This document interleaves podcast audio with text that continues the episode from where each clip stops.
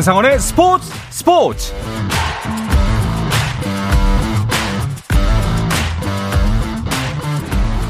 스포츠가 있는 저녁 어떠신가요? 아나운서 한상원입니다. 오늘 하루 이슈들을 살펴보는 스포츠 타임라인으로 출발합니다.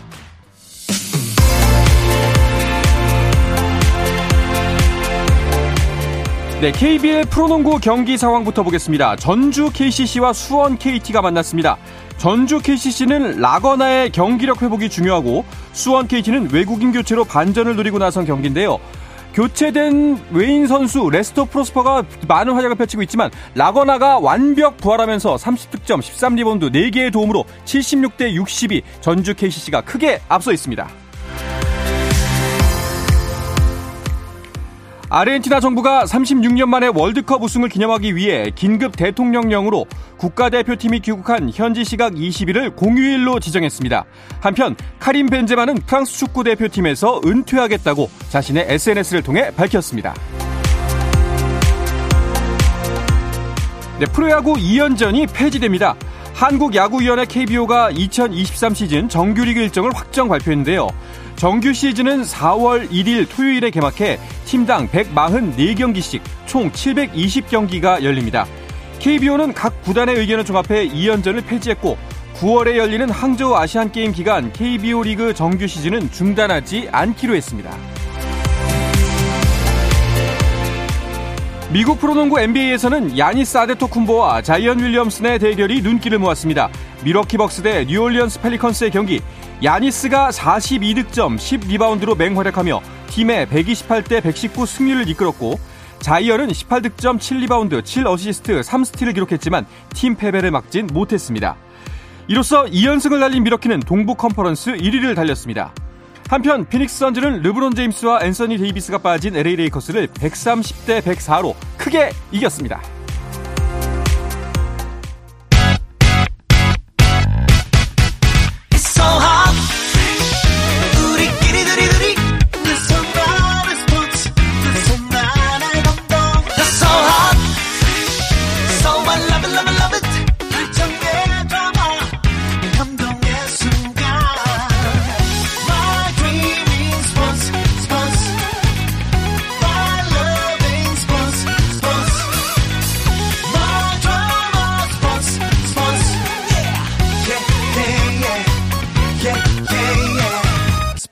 스포츠 No problem. 다양한 스포츠 이야기를 나누는 김 기자와 오 기자 시간입니다. 중앙일보의 김지한 기자, 문화일보의 오혜연 기자와 함께합니다. 두 분 어서 오십시오. 안녕하세요. 안녕하세요. 반갑습니다. 아, 두 분과 이제 매 주마다 카타르 월드컵 이야기를 시작을 했는데 오늘로써 이제 그것도 마지막이네요. 한 달 동안 정말 축구로 즐거웠던 그렇죠. 시간이었습니다. 그렇죠. 어, 아르헨티나의 우승으로 마무리된 카타르 월드컵인데 뭐 김지한 기자가 선택했던 브라질이라든지 뭐 포르투갈, 독일, 스페인 이런 전통적인 강호들이 어 이변에 희생되는 대회였다는 점에서 이야기거리가 좀 많았던 월드컵이다라고 생각을 합니다. 어, 우리 대표팀도 12년 만에 원정 16강도 진출했고 네. 어 32개국 체제 마지막 대회에서 유종임이 그 이상을 거뒀다고 생각을 합니다. 어 이제 26년 대회부터는 이제 48개국 체제로 바뀌는데 어 그때는 좀 더 더 좋은 성적을 거두길 좀 바랍니다. 아, 그런데 저희가 이제 지난주 방송에서도 그 부분 지적했잖아요. 과연 김지한의 저주 계속될 것인가. 그래서 제가 좀 여지를 드렸습니다. 네. 네 사실은 여지라기보다는 진단해 보고 싶었어요. 머리가 문제인가 가슴이 문제인가. 머리가 문제였습니다. 네. 네. 뭐 프랑스가 결국은 졌죠. 네. 네. 4강전에서 이제 지면서 그때 물론 결승전에 대한 예측 이런 거는 없었는데 사실 조금 사석에서는 그 프랑스와 아르헨티나를 두고서 거기서도 제가 프랑스의 승리를 걸었거든요. 그런데 그거마저 네, 네. 마치지 못했습니다. 그래서 참 이번 월드컵을 통해서 예, 김지한의 저주가 뭔가 음. 과학이 됐다, 과학화됐다. 그렇죠. 뭐 예. 그렇게 좀 한마디로 정리를 해볼 수 있을 것 같습니다. 알겠습니다. 네. 자, 두 분의 카타르 월드컵 총평으로 뭐 김 기자, 오 기자의 월드컵 이야기는 마무리할까 합니다. 딱 한마디로 뭐 정리한다면 이번 월드컵 어떠셨나요? 저는 개인적으로는 메시가 어, 정말 길었던 싸움을 끝냈다라고 어. 생각을 합니다. 최근 십수년 동안 정말 축구를 좋아하시는 분들 사이에 논쟁이었죠. 호날두가 낫냐, 메시가 그렇죠. 낫냐. 예. 어, 그런데 이번 대회에서 어, 메시와 호날두의 희비가 정말 이렇게 극명하게 엇갈리면서 어, 이제 그 논쟁이 어, 마무리된 게 아닌가라고 생각합니다. 네. 네. 저는 이번 월드컵은 그러니까 이변의 월드컵이었다. 음. 뭐 그렇게 좀 한마디로 정리를 해볼 수 있을 것 같아요.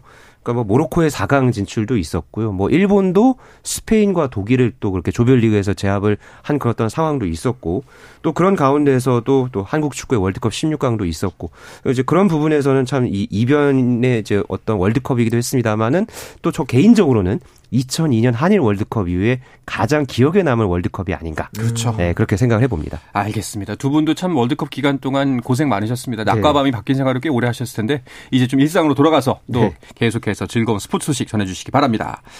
자, 이제 한 주간 배구 이슈들을 짚어보는 주간 배구 시작해볼까 하는데요. 먼저 현재 진행 중인 경기 상황부터 짚어보도록 하겠습니다. 네, 오늘도 여자부 한 경기, 남자부 한 경기가 진행이 되고 있고요. 네. 흥국생명과 GS칼텍스의 여자부 경기 현재 인천 삼산 월드체육관에서 꽉 들어찬 이 관중들 앞에서 아주 치열한 경기 펼쳐지고 있습니다. 어, 사실 GS 칼텍스가 최근에 좀 성적이 좋지는 못했죠. 그런데 음. 오늘 경기에서는 현재 1, 2세트를 먼저 가져왔습니다. 그런데 네. 3세트에서 김연경 선수가 폭발했습니다. 오. 3세트에만 11득점을 기록을 하면서 흥국생명이 3세트를 25대 14로 가져왔고요. 4세트에도 현재 어, 초반이긴 합니다만 현재 흥국생명이 또 리드를 해가면서 세트 스코어에서는 GS 칼텍스가 2대 1로 리드하고 있지만 아직까지 이 경기 결과 어, 확신할 수 없는 그런 상황이고요. 남자부에서는 현재 삼성화재와 이 한국전력의 경기가 어, 현재 이제 진행이 되고 있는데요. 네. 현재 어 4세트 이제 3세트가 막 끝나고 이제 4세트 앞두고 있습니다. 현재 삼성화재가 세트 스코어 2대 1로 리드하면서 이제 4세트를 준비하고 있습니다. 그렇군요.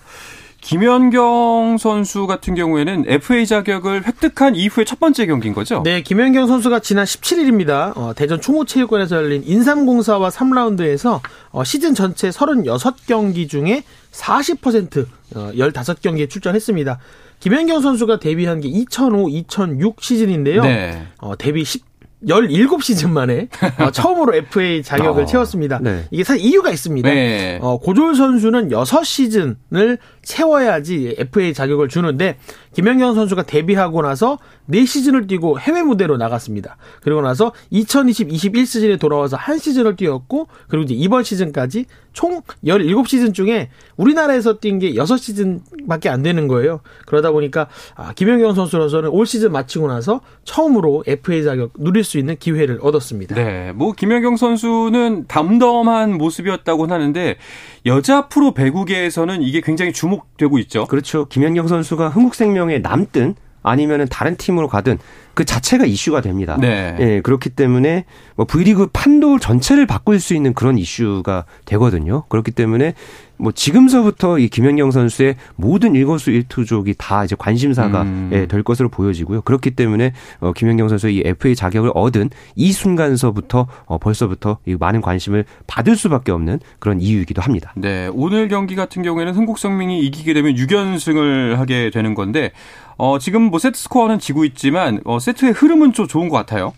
네, 아무래도 흥국생명은 올 시즌 현대건설의 독주를 막을 수 있는 사실상 유일한 팀이다라는 평가를 받고 있기 때문에 네. 이 연승 행진을 이어가는 게 좋습니다. 어, 현재 어, 흥국생명이 현대건설보다 경기 수는 많이 치렀지만 승점이 뒤지고 있기 때문에 어, 최대한 이 경기에서 많은 승점을 얻는 게 중요한데 어, 일단 두 세트를 먼저 내주고 경기하기 때문에 어떻게 해서든 흥국생명으로서는 연승을 이어가는데 초점을 둬야 되는 경기다라고 할 수 있겠습니다. 그렇군요. 자, GS 칼텍스는 아무래도 강소희 선수의 공백 크게 느끼고 있을 것 같은데 오늘 경기 그래도 괜찮습니다. 그렇습니다. GS 예. 칼텍스 하면은 사실 강소희 선수의 역할이 굉장히 또 중요한 그런 팀이거든요. 뭐 이달 초 같은 경우에도 또 이 어깨 부상 여파 때문에 또 한동안 이 코트에 이제 나서지 못하는 상황이 있었고요. 그럼에도 일단 오늘 경기에서는 이 모마 선수와 함께 지금 현재까지는 15득점을 또 기록을 하면서 역시 GS 칼텍스의 주포다운 그런 역할을 톡톡히 해내고 있습니다. 아무래도 GS 칼텍스가 조금 더 성적을 어 이제 순위를 또 높이려면은 이 강소희 선수의 남은 시즌에서의 활약이 굉장히 필요하거든요. 네. 예, 그렇기 때문에 이 강소희 선수 일단 오늘을 기점으로 해서 또 앞으로 어떤 모습 보여줄지 한번 지켜봐야 하겠습니다. 알겠습니다. 자, 여자부 순위표를 좀 더 자세히 자세하게 들여다볼까요? 오영 기자가 전해주시죠. 네, 현재 선두 현대건설이 개막 후 14경기 연속 승리를 하면서 전승이죠. 네, 예. 승점은 38점으로 1위를 달리고 있습니다. 그리고 2위 흥국생명이 12승 3패, 승점 35점으로 2위를 어, 달리고 있고요. 3위부터는 어, 조금 격차가 벌어집니다. 도로공사가 3위인데 8승 6패로 승점 24점이고요. 4위 IBK 기업은행이 6승 8패로 승점 19점입니다. 말씀해 주신 것처럼 지스칼텍스가 5위입니다. 5승 9패로 승점 17점. 그리고 6위 인삼공사가 똑같이 5승 9패 하지만 승점이 16점으로 순위 GS칼텍스보다 한 단계 아래인 6입니다. 그리고 2년차 아, 안타깝습니다. 어, 페퍼저축은행이 개막 후 15연패로 승점 1점. 어, 어쩔 수 없이 최하위를 달리고 있습니다. 그렇네요. 야, 이게 순위표를 볼 때마다 현대건설의 연승은 진짜 무섭네요. 그 근데 참 이게 양극화가 너무 좀 살짝 안타까운 게 14연승과 15연패입니다. 네. 예. 그러니까 저희가 이 시간을 이제 계속해서 이제 좀 리포트를 해드리면서 이게 숫자가 승리, 한쪽은 승리, 한쪽은 패배의 숫자가 하나씩 계속 늘어나고 있는 그런 부분을 보면은 그래도 이제 순위 경쟁이 프로스포츠에서는 굉장히 또 중요한 요소잖아요. 네. 그런데 현대건설의 14연승, 페퍼저축은행의 15연패. 뭐 물론 이제 기록적인 면에서는 또 의미가 충분히 있을 수 있겠습니다만은 이렇게 좀 차이가 많이 나는 이런 부분에 대해서는 좀 안타까운 그런 면도 사실 없지 않아 있습니다. 네. 자, 현대건설 정말 무섭게 독주하고 있지만 그래도 흥국생명이 바짝 추격하고 있고요. 오늘 경기 그래서 좀 더 중요한 것 같아요. 네. 이번 경기가 흥국생명에게 16번째 경기입니다. 그런데 이미 두 세트를 내줬기 때문에 얻을 수 있는 최고 승점은 2점이죠. 네. 그러면 흥국생명이 현재 35점이니까 37점까지 갈수 있습니다. 그런데 현대건설은 흥국생명보다 두 경기를 덜 치르고 있는 거예요. 음. 만약에 현대건설이 두 경기를 치러서 승점 6점을 얻는다? 그렇게 되면 두 팀의 격차는 다시 7점. 격차가 어. 크게 벌어집니다. 음. 그렇기 때문에 흥국생명으로서는 어떻게든 어, 남은 세트에서 승리해서 이 경기를 이기는 게 중요한데요. 저는 사실 오늘 경기도 오늘 경기지만 이제 현대건설과 GS칼텍스 경기 이후에 벌어진 22일 현대건설과 도로공사의 경기도 굉장히 중요하다라고 생각을 합니다. 네. 만약 도로공사가 현대건설의 연승 행진을 저지해 준다면 어, 흥국생명과 현대건설의 선두 싸움이 더욱 치열해질 수 있기 때문에 저는 22일 현대건설과 도로공사 경기도 좀 주의 깊게 보셨으면 좋겠다고 추천드리겠습니다. 알겠습니다. 자, 그런데 여자부 최초로 500경기 출전 기록을 세운 선수가 나왔다는 소식이 있네요. 네, 도로공사의 리베로인 임명옥 선수죠. 네. 지난 13일에 열린 흥국생명과의 경기에서 여자부 최초로 이 정규리그 500경기 출전이라는 기록을 세웠습니다. 이게 남자부에서는 이 여오현 플레잉 코치 음. 그리고 삼성화재의 하현용 그리고 한국전력의 박철우 선수 이렇게 세 명만 갖고 있는 예, 대기록이라고 할 수 있겠는데요. 뭐 임명옥 선수 하면은 이 팬들 사이에서는 최고의 리베로라는 뜻의 이 최리라는 최리. 예, 그런 별명을 갖고 있죠. 네. 어, 2005년 프로 원년 때부터 꾸준하게 어 이제 V리그 무대를 누볐고요. 어, 리베로를 처음부터 뛴 거는 아니었습니다. 그러니까 처음에는 이 아웃사이드 히터로서 뛰다가 2007-2008 시즌서부터 리베로 포지션으로 전향을 한 뒤에 꾸준하게 이제 배구 인생이 이제 그때부터 바뀐 이후에 꾸준하게 뛰면서 또 이런 대기록의 주인공이 이제 됐습니다. 대단하네요. 이제 올해로 나이가 이제 한국 나이로 37살이라고 하더라고요. 네, 임명호 선수가 1986년생입니다. 그러니까 어떻게 보면 이제 정점을 찍고 내려와야 되는 나이라고 그렇죠. 볼수 있겠지만 예. 이 김재환 기자가 말씀해 주신 것처럼 이 최리라는 별명이 걸맞게 여전합니다. 이게 음. 떨어지지 않고요. 오히려 제2, 제3의 전성기를 보내고 있는 게 아닌가 싶을 정도로 잘해주고 있습니다. 어, 임명옥 선수 최근 3시즌 연속 어, 리베로 부문 베스트 7에 수, 그 포함이 됐고 또 리시브, 디그, 수비 종합 부문 1위를 기록 중입니다. 올 시즌에도 임명옥 선수가 리시브 효율 60.63%로 1위를 달리고 와. 있습니다. 어, 임명옥 선수가 그런 얘기를 했어요. 어, 다들 박수 칠 때 떠난다고 하는데 나는 아, 나 역시 정점에서 떠나고 싶다. 음. 어, 은퇴를 뭐 당장 할 수도 있고 어, 뭐 마흔이 넘어서더라도 좀 더 할 수 있겠지만 언제 은퇴를 하더라도 나는 그 순간 정점이고 싶다. 아, 아 정말 멋있는 말을 했습니다. 네. 그렇습니다. 뭐 이 선수가 경기로서 보여주는 울림이 뭐 팬들은 물론이고 같은 동료 선수들한테도 되게 절절하게 다가올 것 같습니다. 네. 자, 남자부 이야기를 좀 해볼까요? 남자부 경기를 보면요. 삼성화재가 반전의 실마리를 찾았나 싶었는데 다시 또 연패에 빠져 있습니다. 네, 현재 최근까지 7연패 네. 상황에 놓여 있었고요. 오늘 경기가 그래서 중요합니다. 물론 한국전력도 현재 4연패로 주춤한 그런 상황이고 그렇기 때문에 두 팀 모두 좀 반전의 계기가 필요한 상황인데 일단 현재까지는 삼성화재가 어, 아직까지 리드하고 있습니다. 현재 그 이크바이리 선수가 28점을 기록을 하고 있고 김정호 선수 역시 13득점 현재까지 기록을 하면서 또 나름대로의 역할을 해내고 있습니다. 네. 자, 남자부 순위표도 한번 볼까요? 네, 현재 대한항공의 선두입니다. 어, 14경기를 했는데요. 12승 2패, 승점 36점으로 선두를 달리고 있고, 어, 현대캐피탈이 2위입니다. 10승 5패, 승점 30점입니다. 어떻게 보면 이 두 팀이 지금 2강 체제를 구축하고 있다라고 할 수 있겠는데, 어, 문제는 현대캐피탈이 대한항공만 만나면 진다. 어. 그렇기 때문에 이 추격의 기회를 번번이 놓치고 있다라고 봐야 될 것 같습니다. 그리고 3위 OK금융그룹이 8승 6패, 승점 24점. 4위 우리카드도 똑같이 8승 6패인데, 어, 승점이 21점. 점으로 좀 뒤집니다. 그런 그런 점에서 순위가 갈렸고요. 어, 5위 한국전력이 6승 8패 승점 19점, 6위 KB 손해보험이 4승 10패 승점 12점. 그리고 김지한 기자 말씀해 주신 것처럼 어, 삼성화재 어, 연패가 음. 많이 길어졌습니다. 그러다 보니까 2승 13패로 유일하게 승점이 한 자릿수입니다. 8 그치고 있습니다. 네. 반전이 필요해 보입니다. 자, 그런데 어, 이 기사 보고 깜짝 놀랐는데 남자부에서 김지한 선수가 주목을 받고 있던데요, 김지한 기자? 네. 네. 저도 이 어떤 일이죠? 이 김지한 선수가 예전에 그 현대캐피탈에서 그 신인 드래프트를 통해서 올라왔잖아요. 좀 관심 있게 지켜봤습니다. 그러니까 저랑 이름이 같은 선수가 네. 예전에 씨름 선수가 있었거든요. 음. 씨름 선수 김재한이 있었고 네. 배구 선수 김재한이 과연 어떻게 발전을 할까 제가 누구보다도 좀 유심히 이제 지켜봤었는데 최근에 우리 카드에서 말 그대로 아주 엄청난 그런 활약을 보여줬었죠. 사실 우리 카드가 최근에 그 아가메즈 선수가 좀 다치는 그런 어떤 상황이 네. 있었습니다. 그랬는데도 이 삼성 삼성화재의 경기에서 어 이제 김지한 선수가 29점을 어 이제 기록을 했고 특히나 이 서브에이스 4개, 백어택 8개, 뭐 또 블로킹도 3개 어, 이상을 이제 하면서 트리플 크라운까지 경기에서 예. 예, 달성을 해냈는데요. 어, 제가 이제 쭉 이제 지켜보면 배구계에서는 이 김지한 선수에 대해서 굉장히 이 장래가 촉망받는 선수다. 음. 그런 이야기를 굉장히 좀 많이들 하더라고요. 네네. 그런 만큼 뭐 저도 같은 이름에서 그래서 이제 응원하는 입장에서 좀 더 이제 기대감을 갖고 좀 더 지켜보려고 합니다. 이번 올해 경기 예측 결과를 보면은 모든 운이 그 김지한에서 저 김지한으로 간것 같아요. 네, 네. 약간 그런 면이 없지 않아 있나 생각이 네. 듭니다. 또 어떤 선수들의 활약에 주목을 받고 있나요? 아, 이게 또 김지한 기자가 지금 동명이인을 네. 얘기해서 그래 네. 저도 또 한 명을 꼽자면 축구에만 김민재가 있냐 음. 배구에도 김민재가 있다라고 아, 네. 꼽고 싶은데 대한항공의 고졸 2년차 미들블로커입니다. 김민재 선수가 요즘 굉장히 좋은 활약을 하고 있습니다. 네. 이 김민재 선수는 어 사실 중학생 때 어, 방과후 수업으로 배구 어 배구를 접해서 오. 고등학교 입학하면서 전문 선수가 된 거예요. 그러다 보니까 이제 구력이라고 하죠. 5년밖에 안 됐습니다. 그렇네요, 어, 떻게 보면 백지장과 같은 선수인데 예.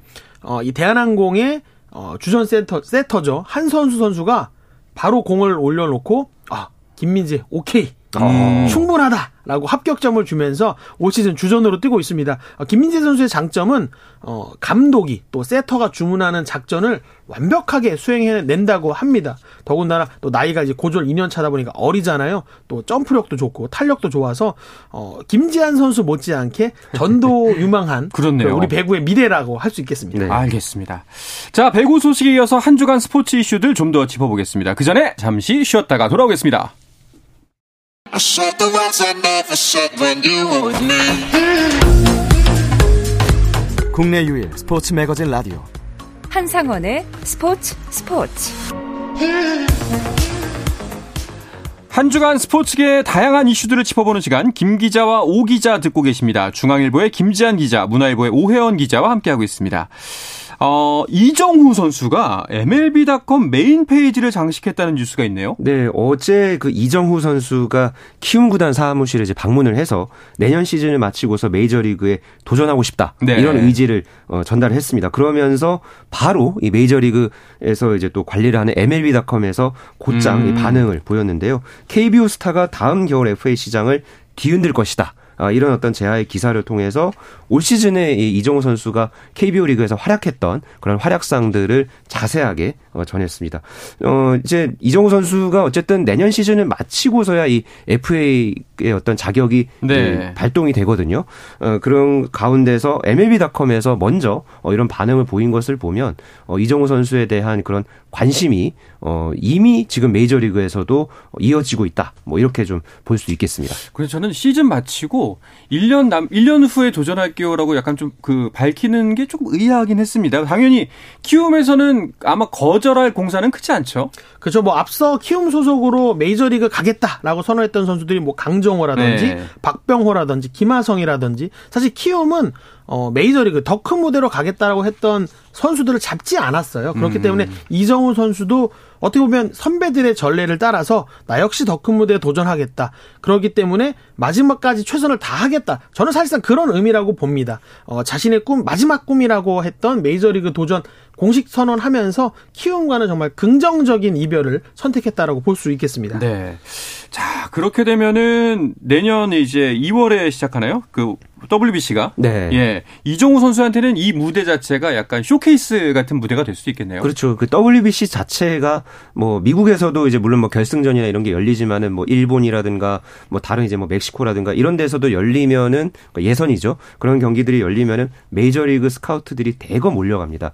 거기서 기본적으로 이 선수가 어떤 특징을 지닌 음. 선수다라는 게 거기서 일단은 스카우트들이 직접 확인을 하고요. 그리고 KBO 리그에서 각 리그에서 활약했던 그런 부분들까지 더해서 각 구단들에게 그게 이제 전달이 되는 예, 그런 상황이기 때문에 이정후 선수 충분히 이 WBC를 통해서 뭔가를 보여줄 수 있는 그런 쇼케이스가 될 것으로 기대하고 있고요.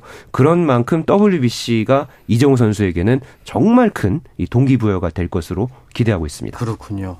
자, 한편 메이저 리거들이 WBC 출전을 계속해서 공식화하고 있는데 오늘은 커쇼의 출전 소식이 들리더라고요. 네, MLB가 소셜 미디어 계정을 통해서 커쇼의 출전을 공식화했습니다. 어, 세 차례 사이영상과 한 차례 최우수 선수상 그리고 한 차례 월드 시리즈 우승 타이틀을 거머쥔 커쇼가 WBC에 올인한다라고 아. 발표를 했는데 이게 어떻게 보면 미국으로서는 이렇게 이름값 있는 선수가 나온다라는 걸 발표하면서 어, WBC 우리가 우승하겠다라는 네. 걸 어떻게 보면 어, 사전 뭐 포고 어, 그렇죠. 경쟁 팀들한테 네. 음. 우리가 우승할 거니까 어, 뭐 알아서들 준비해와 네. 약간 이렇게 선전포고를 하는 셈이다라고 할 수 있겠는데요.